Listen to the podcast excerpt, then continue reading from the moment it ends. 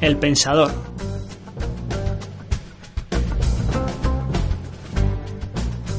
Del primer combate no recuerdo casi nada. Si le digo la verdad, me costó años comprender que aquello había sido mi debut y también mi primera derrota. En cierto sentido, la derrota perfecta, pues al no oponer resistencia física apenas me causó daños. No sé si me entiende.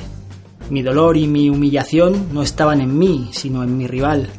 Pero ya le digo, para saber eso necesité de años y de muchos golpes y de mis primeras victorias. A muchos les sorprende que me retirara en la plenitud incontestable de mi carrera. Yo lo veo como un acto de justicia. En lo material tenía ya el dinero suficiente para vivir bien. En lo íntimo, mis últimas y aplastantes victorias me permitieron encarnar el dolor y la humillación de mis atónitos rivales. Y aún más, pude conocer, en el fondo de sus vencidos ojos, el indestructible reducto de resistencia a la farsa de la vida.